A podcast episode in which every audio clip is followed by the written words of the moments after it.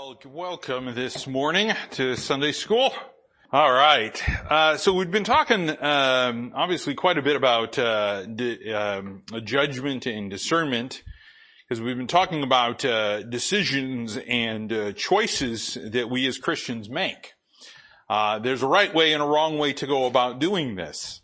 Uh, we've we've taken a look at the way that God wants us to judge uh, in this Christian life. Um, they are um, things that um, that are important, uh, even some things that we think are not as important. God puts a, a very big, if you will, emphasis on uh, about judging right, even in the small things, so that we can judge the big things.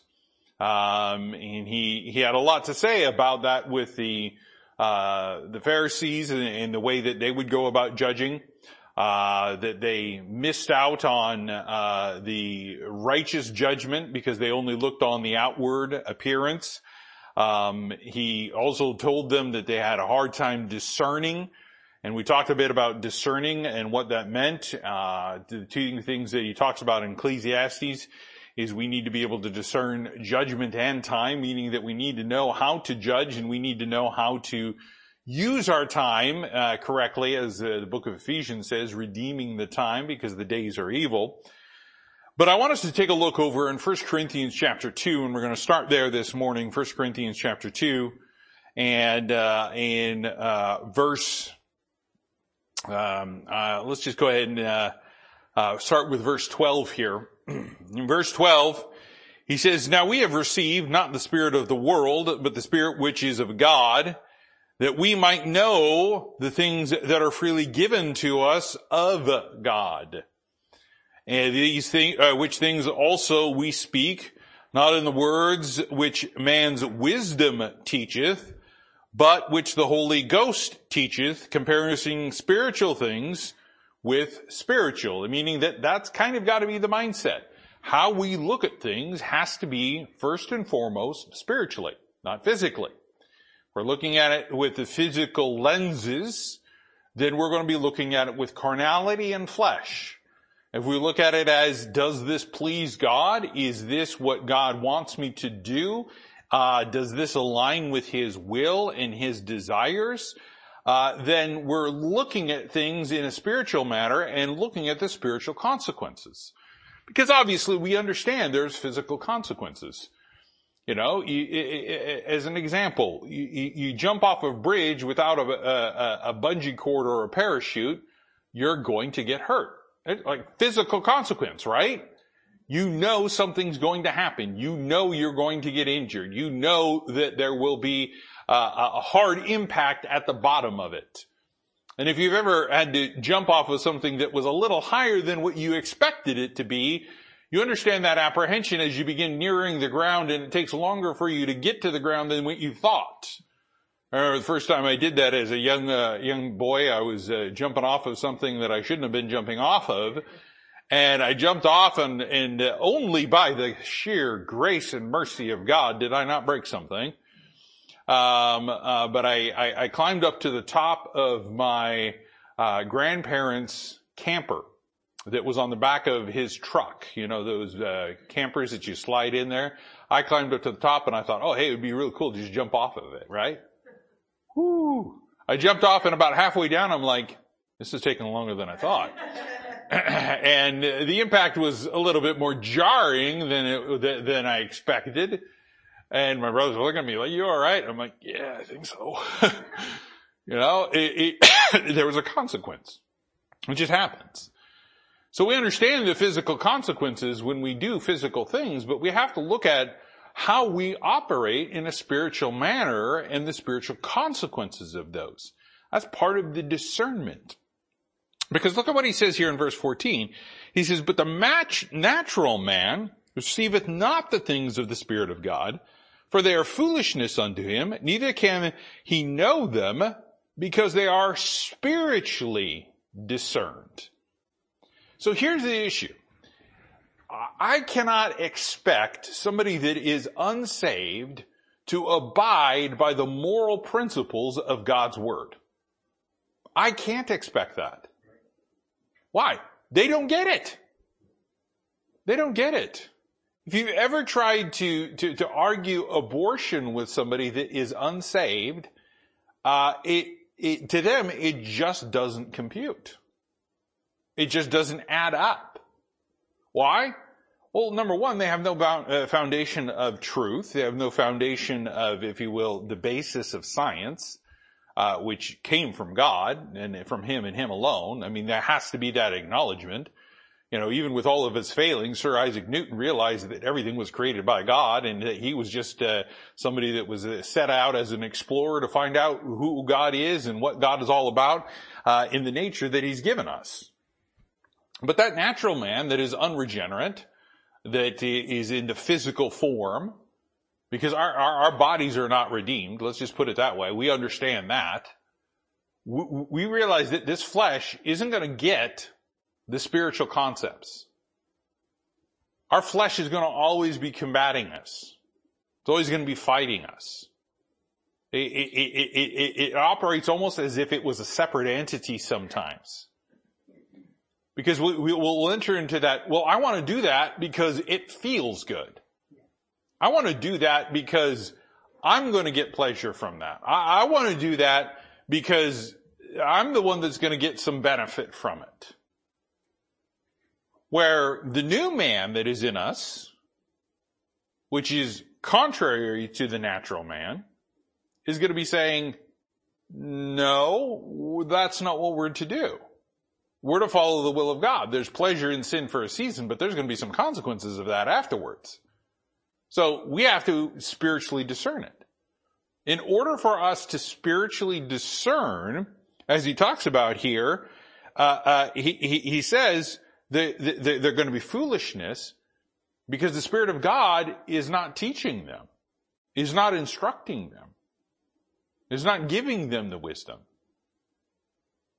You ever see an unsaved person try to talk about the Bible and its importance or what they deem as the lack of? And you're sitting there going, you don't understand. Well, no, they're not. Why? Because they have no spiritual discernment. They have no spiritual discernment. The more we engage in the flesh, the natural man, the less we are able to spiritually discern things. And as he's talking about here, this is what we're supposed to do. He says we, we, we cannot receive the things of the Spirit of God if our flesh is in the way. If our flesh is in the way, we, we, we can't get it. We can't know them. We can't know who God is. We can't receive any of that instruction from Him because there's no spiritual connection. Because look at what he says in verse 15. He says, but he that is spiritual judgeth all things. Now, kind of circling back to what we were talking about when we first started this, judge not lest you be judged. God just told us, if you're going to be, uh, uh, you know, spiritual, you're going to judge everything you do. You're going to judge everything you do. You're going to judge your words, you're going to judge your thoughts, you're going to judge your actions, and you're going to judge them according to the set of laws that have been given to us by God. His Word. So what do we wind up having to look at here when we look at this judgment process is we look at it and say, well, I'm going to make a determination. Okay, is this right or is this wrong? Is this good or is this evil?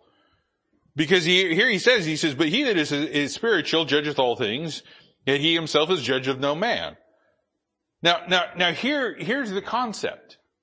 As God has already said, if we're judging ourselves, we're doing what is right. So before we start looking at anybody else's life and what they're doing, we've got to stop, take a look at ours. What does my witness say? What does my testimony say? How am I exhibiting and demonstrating Christ in my life? If I'm doing X, Y, and Z, then obviously that's going to be against God's word. I am not going to be testifying of the grace, glory, mercy, and salvation through Him. I'm going to be testifying of myself, which is, if you will, humanistic pride, satanic in nature. Go over to the book of Genesis.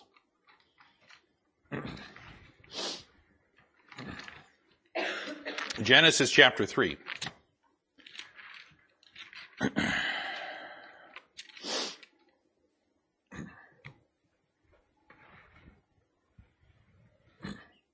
Genesis chapter 3 and verse 1 it says, Now the serpent was more subtle than any beast of the field which the Lord God hath made, or had made, and he said unto the woman, Yea, hath God said, You shall not eat of every tree of the garden. And the woman said unto the serpent, We may eat of the fruits of the trees of the garden, but the fruit of the tree which is in the midst of the garden, God hath said, Ye shall not eat of it, lest ye shall, uh, neither shall ye touch it, lest ye die. And serpent said unto the woman, Ye shall not surely die, for God knoweth in the day that ye eat thereof, your eyes shall be opened, and ye shall be as gods, knowing good and evil. So what was that tree called? It was called the tree of the knowledge of good and evil. There was the tree of life, and there was the tree of the knowledge of good and evil, back over there in verse 9 of chapter 2, where he says, out of the ground, the Lord God made to grow every tree that is pleasant in the sight and good for food, the tree of life also in the midst of the garden, and the tree of the knowledge of good and evil. He said, don't eat that tree. Don't eat that tree. You may eat of any other tree, but you can't eat that one. In verse 17 of chapter 2, but the tree of the knowledge of good and evil thou shalt not eat thereof, for in the day that thou eatest thereof thou shalt surely die. And here's the devil saying, hey, you, you, you, you wanna, you wanna key in on, uh, making yourself into a God? Here's how you do it. Gotta know good and gotta know evil. Gotta realize they never knew evil at this point in time. Hadn't even entered into their mindset and their hearts. And what happens? They're exposed to the consequences of evil. As he says here, good and evil. And he says in verse 5 of chapter 3, knowing good and evil. You go back over to again where we were talking about where they couldn't even discern in Nineveh the right hand and the left. It's not that they were dyslexic, it's they didn't know what was right and they didn't know what was wrong. So in the same concept here, what we wind up seeing is that they don't know the difference between what is good and what is evil, and now they're exposed to this concept of good and evil. Now God's saying, you gotta make a cho- choice, you gotta make a decision, you gotta judge what is right and what is wrong. You gotta judge what is good and what is evil. You gotta judge what's gonna help you and what's gonna harm you. You have to make those decisions every single day. And somebody that is spiritual is going to be doing that. They're going to have to ask themselves and ask of the Lord as they do things, is this what is right and is this what is wrong? Is this good or is this evil and harmful? I have to know the difference. I have to know the difference with that. Why is that? Because if we don't, then we're going to be always constantly on the other side of unright, uh, uh, of righteousness. We're going to be in the unrighteous territory. We're going to judge things with a sinful eye, meaning that our eye is going to look at it from a very carnal perspective. So this is why things have to be spiritually discerned because of what happened back there in the garden. Knowing good and evil. And we can know what is good simply by knowing God. Let's just start there. Because God is good, is he not? I mean, he just, he, how many times has God bailed our fat out of the fire, so to speak? How many times has he protected us? How many times has he forgiven us? How many times? God is good, right? We understand that concept. So why in the world would we want to choose anything else that would be evil and harmful? And which would you rather have? A big glass of arsenic or a big glass of, uh, you know, cold milk if you can drink that? Cold water. Uh, uh, uh, uh you know, for those of us that indulge in stuff, a big old milkshake or, uh, you know, Italian, um, Italian soda or, or, or, your, your morning coffee. Which would you rather have? Oh, hey, I'm going to decide I'm going to go ahead and drink the Drano and rat poison today. Let's go ahead and make a nice cocktail out of that one. You know what happens? You'll die. There's death in that. Nobody sits down and rationally does that. But we've habituated ourselves into choosing the evil all the time because we think that's what's best. So we have to know this difference. And here's where the important part comes. If you go over to Hebrews chapter, uh, chapter 4 and verse 12, God has given us His Word to help with this decision making process. To help with discernment, to help with judgment. Because we find that in Hebrews chapter 4 verse 12, it says, for the Word of God is quick and powerful and sharper than any two-edged sword. Man, we love to quote that first part, right? Because it does get in there and it cuts 15 million ways to Sunday. You know, you're sitting down, you're reading it and you, you, read something and you're like, oh, okay. And you just read it and then you come back to it the next day and like, oh, okay. And then some, then some, you know, pastor mentions something about it in, in, in a sermon and it just pricks you to your heart. And the next time you read it, it just cuts you to the quick. Right? Conviction. Praise God, uh, the Holy Spirit still does that. I can't imagine if you read the Word of God and you're not convicted and you read the Word of God and you don't see the Holy Spirit uh, uh, uh, showing you things and, and, and, you're putting things together, man, you better check, make sure that there isn't interference with your, you know, with your heart. There's something physical there. Something fleshly that's, that's causing you to not spiritually discern. You gotta be careful. But it's the second part where it says piercing even to the dividing asunder of soul and spirit. Now that's an interesting thing. Not flesh and spirit, but soul and spirit. Sometimes it's pretty easy for us to determine what the difference between flesh and spirit is, right? Ah, it's pretty easy. If I go in and sit down to a 18 ounce bowl of jelly beans, it's not going to be good for me. It's not going to be good for me. I understand that concept. I understand, you know, that, that, that it's necessary as part of my daily food to be reading and engaged in the Word of God, to be studying, to be meditating and memorizing, the things that God has given us uh, uh, from His Word, those good things, those benefits. It's good to do that. We can look at it. But how about soul and spirit? Soul and spirit. We're talking about two things that we can't necessarily see.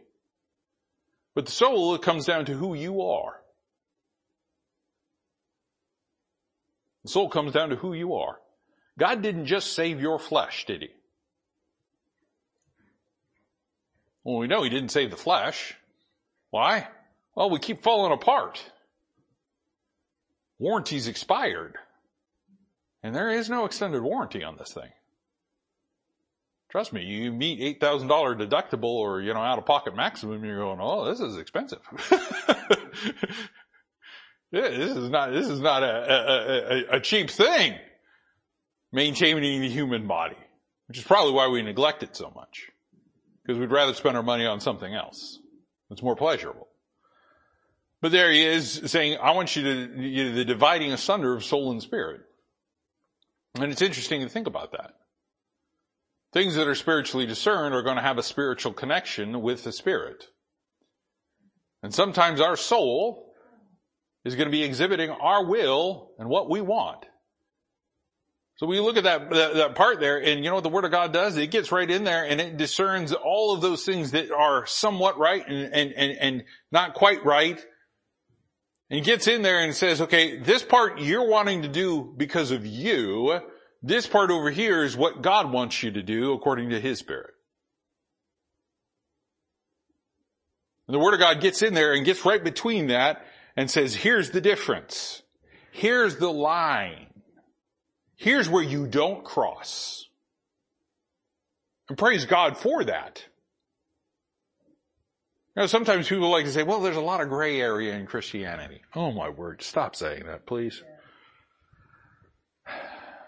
Look, it's not a matter of black and white, black and white. It's not a matter of gray areas. It's not a matter of that. It's a matter of being able to judge and discern spiritually. Righteously, making the right choice. And the Word of God is going to direct you in that.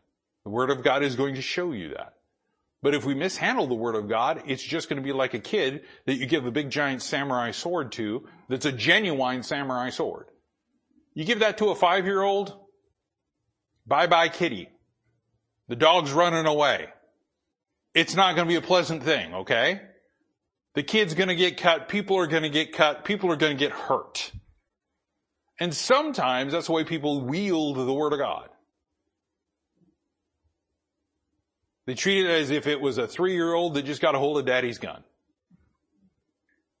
Dangerous. Very dangerous. Stuff that is where you see parents freak out about. I mean, if you're, and just imagine, uh, at some point in time, if you're a three-year-old and you're just in there and you're, you're doing whatever you're doing and you're making yourself a snack in the kitchen and all of a sudden from the garage you hear the chainsaw start. You're like, I think maybe it's your spouse, you go out there and there, there's your three-year-old and he's got the chainsaw. What usually happens? Some of us are maybe more common like, hey, let's, let's turn that off. Or you go over to the power cord if it's you know, plugged in. Or you just kind of gently walk over and, and, and, and kind of try to maneuver it. Or you do the freak out. Ah! What are you doing? Drop it. And the kid's like, ah! And the chainsaw's on the ground clattering all over the place, right? So, when I say all of that to say this is that if we misuse the Word of God, then yeah, of course we can make it say anything we want it to say.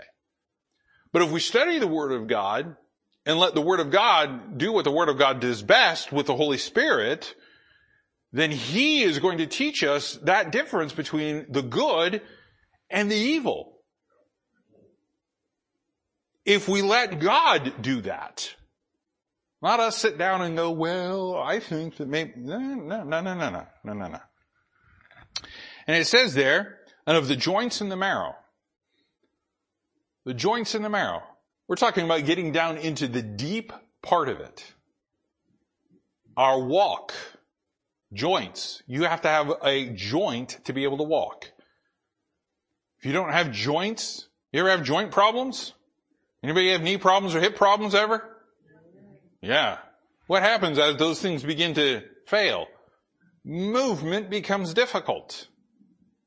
The Christian walk becomes difficult if it's not being, if it's not supplying the right form of, if you will, nutrition spiritually for those joints and the marrow, which is the, if you will, the factory of the body. That's why if you get a, a cancer that goes into the bones and the marrow, it's not a good thing. Why? Because then it starts replicating the wrong stuff. Factories shut down. Workers go on strike. They become French. If you don't understand that, I'll explain it sometime when we're talking about geoeconomics, geopolitical economics, whatever. but you know, but but but here here here's the key part of it.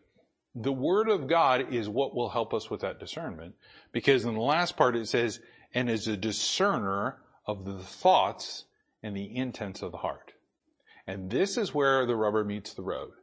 This is where it's our will versus God's will. This is where it's our ideas versus God's truths. Our opinions versus God's principles. Because what happens there? The thoughts and the intents of the heart. We know our thoughts arise from what we put into our heart, what we keep there. And it will affect our intent, what we're doing. Because sometimes there are things that are done on the outward that are not being done inward correctly. Pharisaicalism. The show. Feigning fakery, political. When we do things that, that, that don't align with the Word of God inwardly, the Word of God's going to point that out. It's going to discern it. And it's going to show us, hey, you know that thought? That's not biblical thought. That's not the mind of Christ. That's not godly. That's unrighteous. Stop it. No, really, stop it. right now, stop it. stop thinking about it. And it comes down to what's in our heart. Because the intent of our heart is we may be trying to, we think we might be doing something good. But the question is, is it really? This is where it comes down to the judgment part, the discernment part. We think we're doing something that is good for God, but is it really? Happens all the time. Why do people come to church?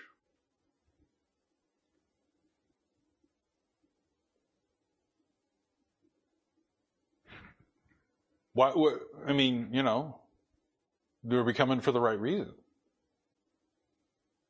Are we coming because we have to? Are we coming because of the fellowship? Are we coming because of friendships? Are we coming because of family? Are we coming because we were dragged to church? Are we coming for the right reason? Well, I go to church. Yeah, but why?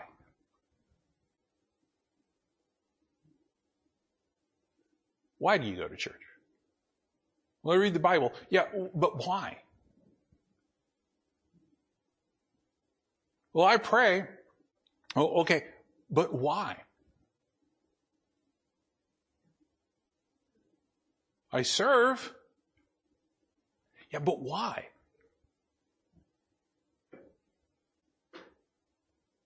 I try to do what is right. Yeah, but why? What's the intent behind it? And this is why I always go back to, and, and if you will, is the, is, is kind of the, the motto of this church. To God be the glory. If it cannot be done for the glory of God, it has no business being done. It has no business even being a thought in our life. It has no business even being anywhere remotely near our heart so that it could get to our mind so that it could come out in words or deeds or whatever. If it doesn't glorify Him, then what's its purpose? Why is it there?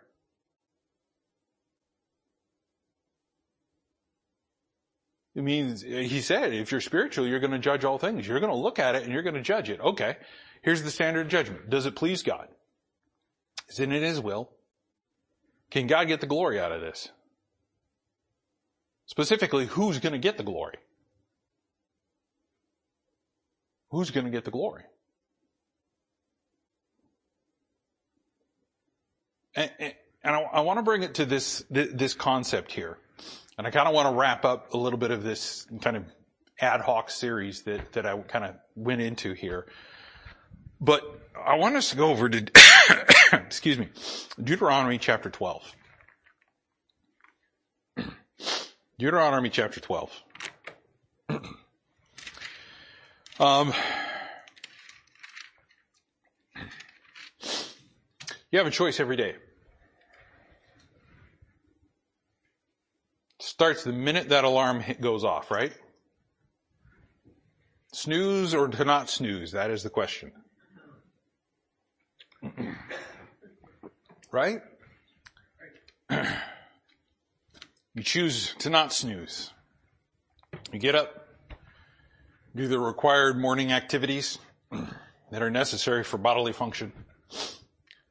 And then you have choice. To eat or not to eat. To have coffee, to not have coffee. To go to work or to not go to work.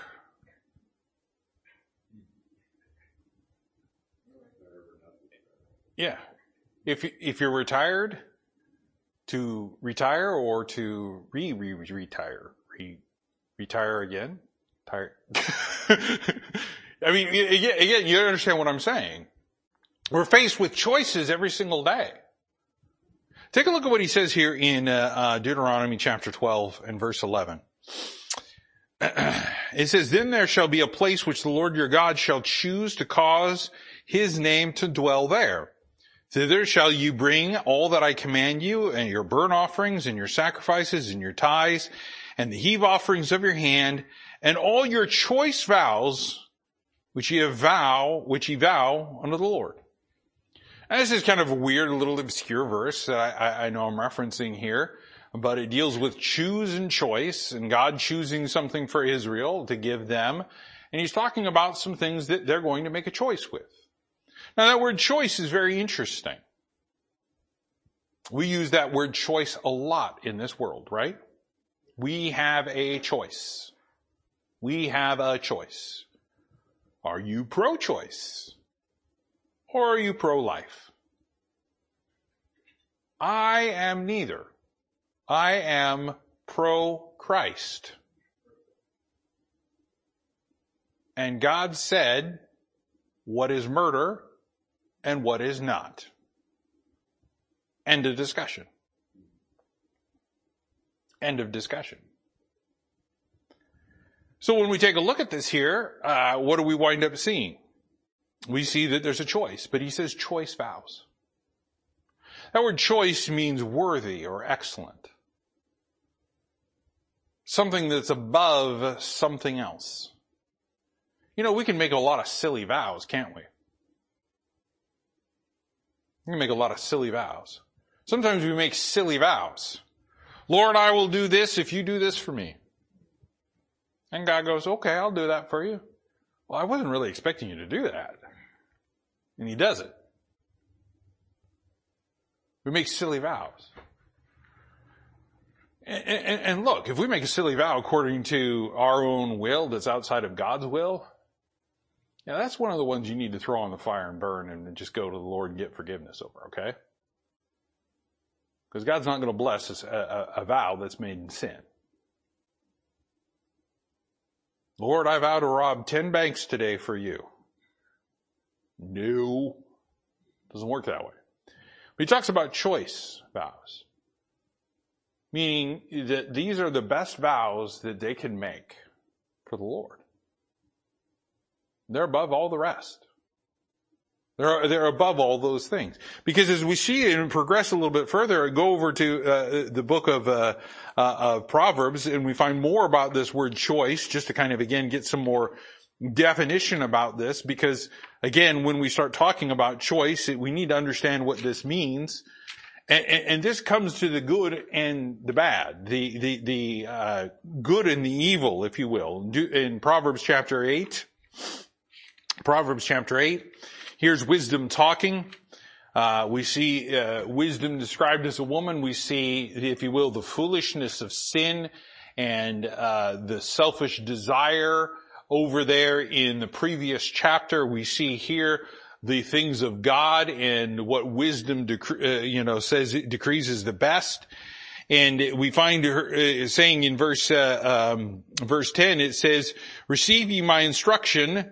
and not silver and knowledge rather than choice gold. You know, there's going to be a lot of things in this life that seem like they're really, really, really, really good. The best gold in the world, the purest gold in the world does not compare to the knowledge and wisdom of God. And we have a choice. Which one are we going to take? Take a look at what he says further in verse 19 uh, of, this passage. What the Lord says, he says, my fruit is better than gold, yea, than fine gold, and my revenue than choice silver. Businesses are all about revenue. That capital coming in, helping grow. And God says what He provides as profit is better than the choice silver. So choice gold and choice silver, we know those are the best things that are out there. And sometimes we're faced with, you know, good choices, bad choices. Now let's just say for a moment you like a taco. And tacos are good. Uh, but we also know there are some tacos that you don't ever want to eat ever again. Anybody in here like Jack in the Box tacos? Why? Just greasy little things that look like they've been sat on. Like, like they've been in somebody's back pocket. And then you just throw it in there and you're like, what is that? I remember the first time seeing one of those and I'm like, you're eating that? If you like it, hey, you know, I guess, you know, praise God. You know, some people say the same thing about Taco Bell. Some people say the same, same thing about Del Taco. You know, whatever it may be. But you know, you go to some place like a really good street taco vendor with the fresh pork and the fresh cilantro and the fresh onions and the fresh salsa on that little soft taco and they put it in there and they give you like three of them for like two ninety five. And you just look at that and you're like, hmm, and you eat it and it's just like, oh, where have you been my whole life? And it's so good, isn't it? Which one's choice? Which one's choice? We want the better things in life. But we've got to choose that. And sometimes the world deceives us and our own mind deceives us and the devil deceives us into thinking that the things of the flesh are the better choice. That's the choice gold. That's the choice silver. And what does he say here? He says, no, that's not the case. He says, uh, the words of my, uh, excuse me, uh, um, uh, his, his instruction, his knowledge, uh, his fruit, and his revenue is better than what the world is going to offer you. Is better than what the world's going to offer you. It's sure going to last a lot longer. It's sure going to help you a lot better in this, in, in this life. Things of the flesh really don't help a lot in the Christian life. They really don't. I got a lot of worthless knowledge rolling around upstairs in this skull. Um, you know, and, and, I'll tell you this: there, there's a bunch in there that uh, goes against God's word. There's a bunch in there that is selfish. Uh, there's a bunch in there that is uh, is is just uh, is fleshly in nature.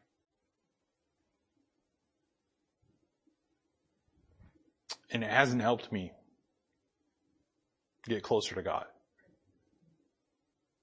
It hasn't. I'm not talking about talents or abilities. I'm talking about stuff that really, what's the purpose of knowing that? And and we realize that we've got a big choice to make. Take a look at Proverbs 10.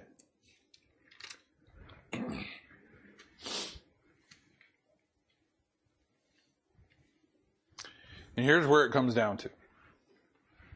Talking about worthy, talking about being excellent above everything else.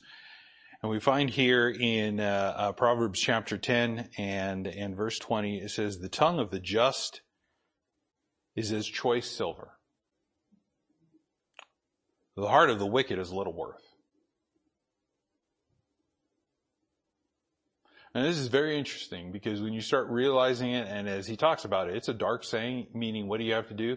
You gotta get the light in there, you gotta start searching, you gotta start looking, you gotta start digging in that. Tongue. What does the tongue do? The tongue utters words.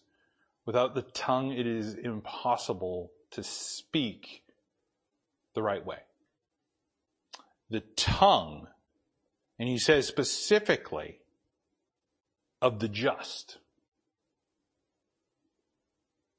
This world today is calling for just, justice, just men and women. They wouldn't know justice, justice if it came up and slapped them in the face. Talk about Lady Justice. And she's supposed to be blind and hold the balances. Yet, no.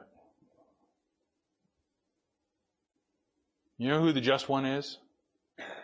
God. Our Lord and Savior. Jesus Christ Himself. He's referred to as the just one.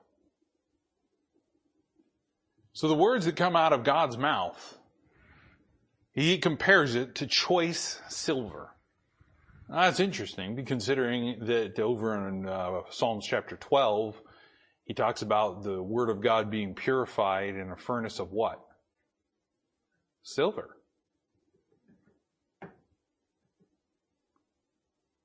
That fire purifying that silver. Silver is always has a typology of redemption and word, specifically the word of God. There's always a connection with it. And as you take a look here, you can see it. Tongue of the just is choice silver. Why? That's the better choosing. Somebody puts two things of silver in front of you. One is all cankered and looks like it pulled out of the bottom of some shipwreck from the 1800s in the Caribbean, and the other one is newly minted, freshly pressed, crisp, clean edges, shiny. Which one do you choose? Both the same weight. You're going to choose the one that looks nice. Unless you got a thing for old, disgusting, ugly things.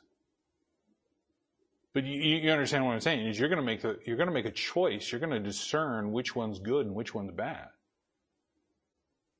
That one, you don't know what's happened to it. You don't know how far it's degraded. You don't know what, what, what, what it was. The purifying process in the 1800s versus the purifying processes today are far better, right? Not necessarily. Not the 1800s. Better temperature control today, better, better uh, uh, skimming processes, better, better extraction of the purest silver.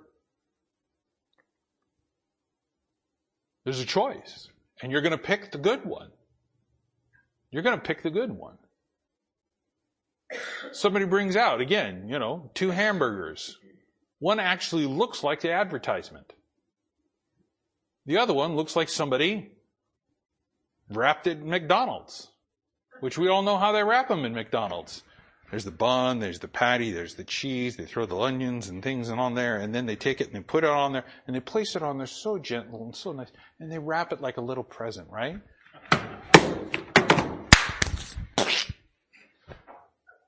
And what was a burger that was once this is now this. And you pick it up and you're like, and you eat it anyways because you paid for it. You're like, well, just, the taste is good. But if you got a choice of something that actually looks good versus something that looks, yeah, more than likely we're going to choose that which is good. The choice.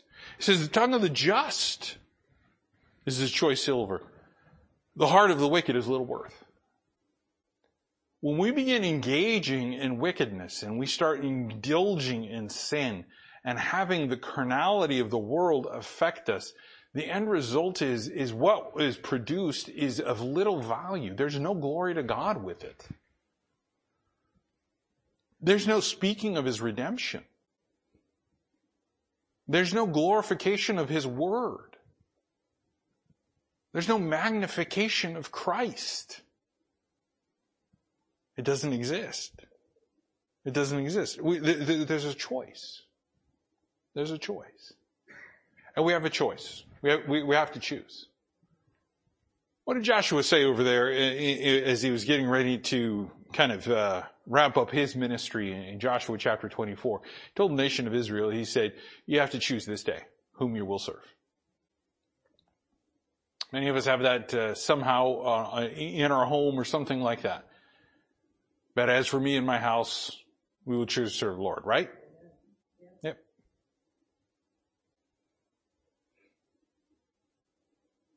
That's one of those ones that as, as God says, we need to have on the frontlets of our eyes. What is that?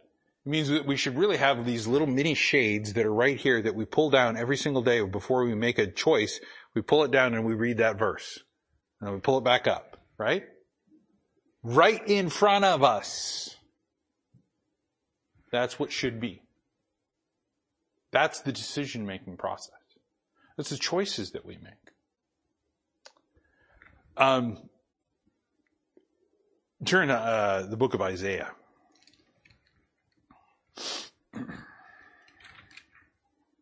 Isaiah chapter 7.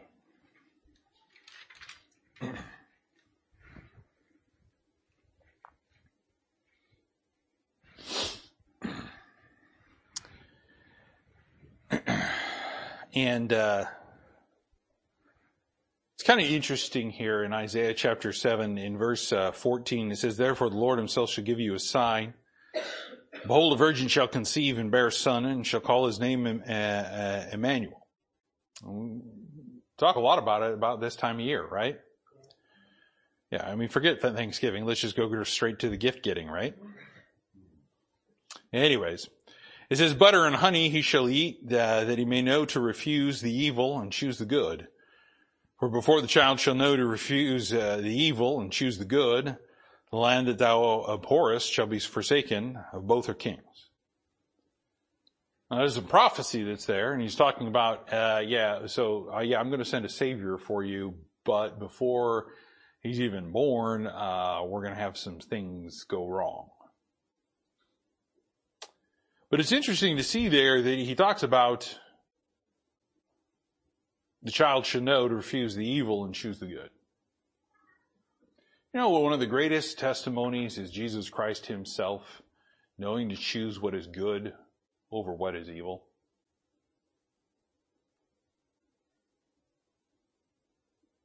Look at the decisions Jesus Christ made. How he responded to people how we responded to sin, how we responded to betrayal, how we responded to abandonment, how we responded to the Father, how we responded to the Spirit. And I dare say, you know, I look at this verse and, and, and there's a lot for us to know you know, you, you, you, you look at that and it says, "Buddy," in verse uh, uh, 15, butter and honey shall he eat, that he may know to refuse the evil and choose the good. You ever have that together? The other day, uh, you know, I, I, I'm still struggling with this whole issue of even wanting to eat. I just look at food and I go, and I'm talking about when food's placed in front of me. Now I can sit there and I can watch, you know, food shows all day long, read recipes, do things like that, cook food myself, but as soon as it hits a plate and it's sitting in front of me and I got a fork and I got to eat that thing, it's just like, yeah. And it's a fight. It's like trying to get a two year old to eat its broccoli. You know, I don't care how much a little airplane you do, that thing's got to go down. Whether you grab, grab them by the nostrils and they go, ah! down hatch it goes. You know, sometimes I feel like I have to do that with myself.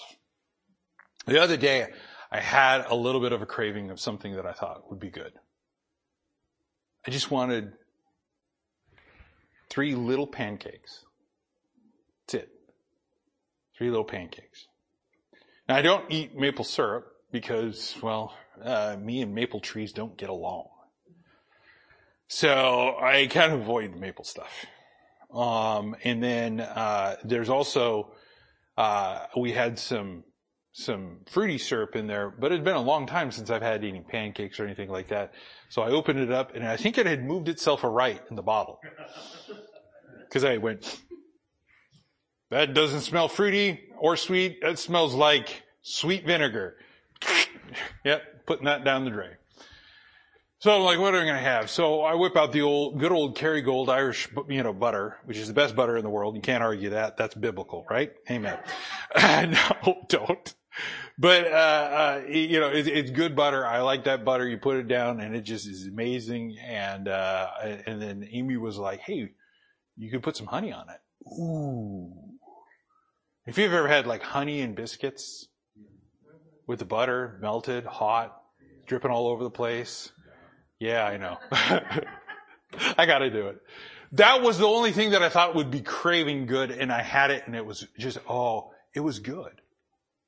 It was good. But you realize what he's talking about in this verse? God gave all the good stuff to Christ, right? Why? So that he would know to choose hey, that's the good.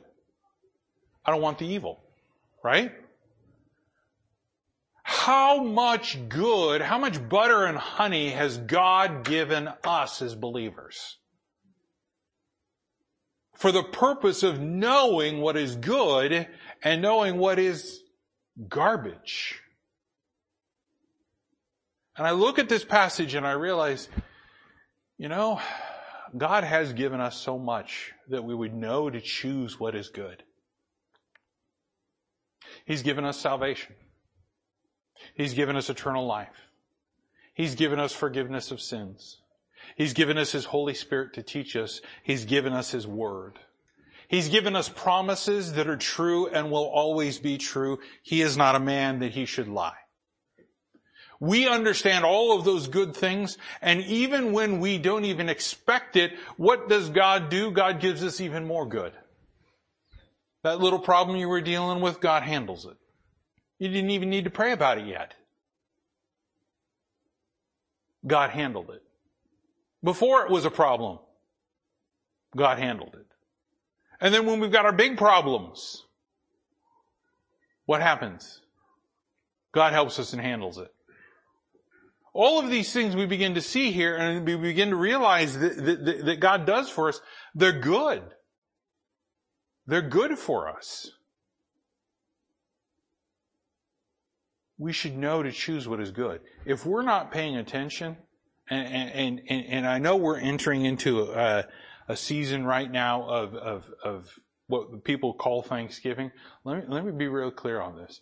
If you are not thankful all year long and you're malcontent with what God has given you, you're going to have a hard time choosing between what is good and what is evil. If you can't be content with what God has given you right now, you're going to have a hard time knowing what's good. We live in the United States of America. We've got it pretty good. Yeah, well, things are, yeah, yeah, yeah, yeah. At least you're not getting bombed out of your home.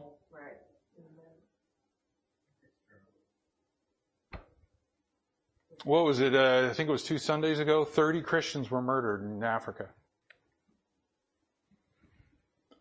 Little fledgling church in Sudan got kicked out of their meeting place because they found that they were worshiping Christ.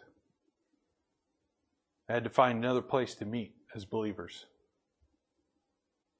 That hasn't happened here. Western Christians have got nothing to complain about.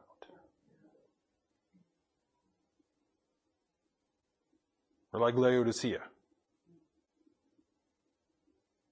And I dare say that when we start making our choices, we've got to know that difference. What's good, what's evil. God's Word is going to help us discern that. God's Word is going to teach us that. His Holy Spirit's going to do that for us. It's going to be spiritually discerned because we have the Spirit of God. And He's going to help us discern time and judgment, what we're using for God and what we're giving to God and what is God's. And all this time is God's because He's the creator of time. We just get to redeem it. We're given a certain amount that we redeem every single day. And are we going to redeem it for Him or are we going to redeem it for ourselves?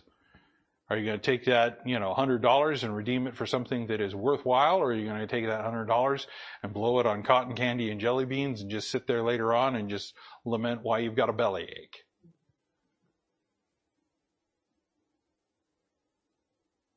We've got the choices We've got the judgment that is given to us that God expects us to use.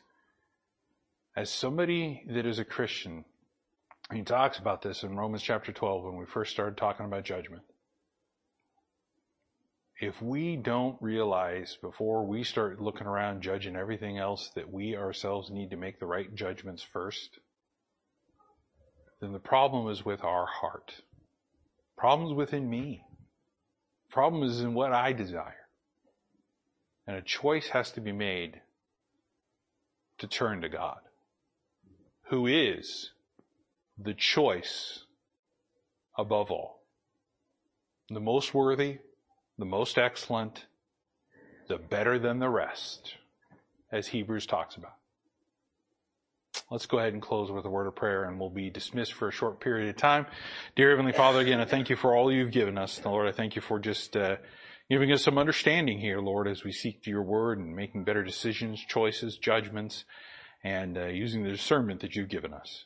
Lord, again, I thank you for your guidance through your word, and I pray, Lord, that we would use our life and our time to please you, to honor you, and give you glory and praise for all that you've done. Lord, again, I just pray you continue to meet with us and teach us for through the uh, uh, 11 o'clock hour. I thank you again, Lord, for all those that are here. I Pray for, Lord, those that could not be here, that are sick or not feeling well. Lord, you heal them up, raise them, bring them back up to us, uh, healthy and safe. And these things I ask and pray in your Son's name, Jesus Christ. Amen.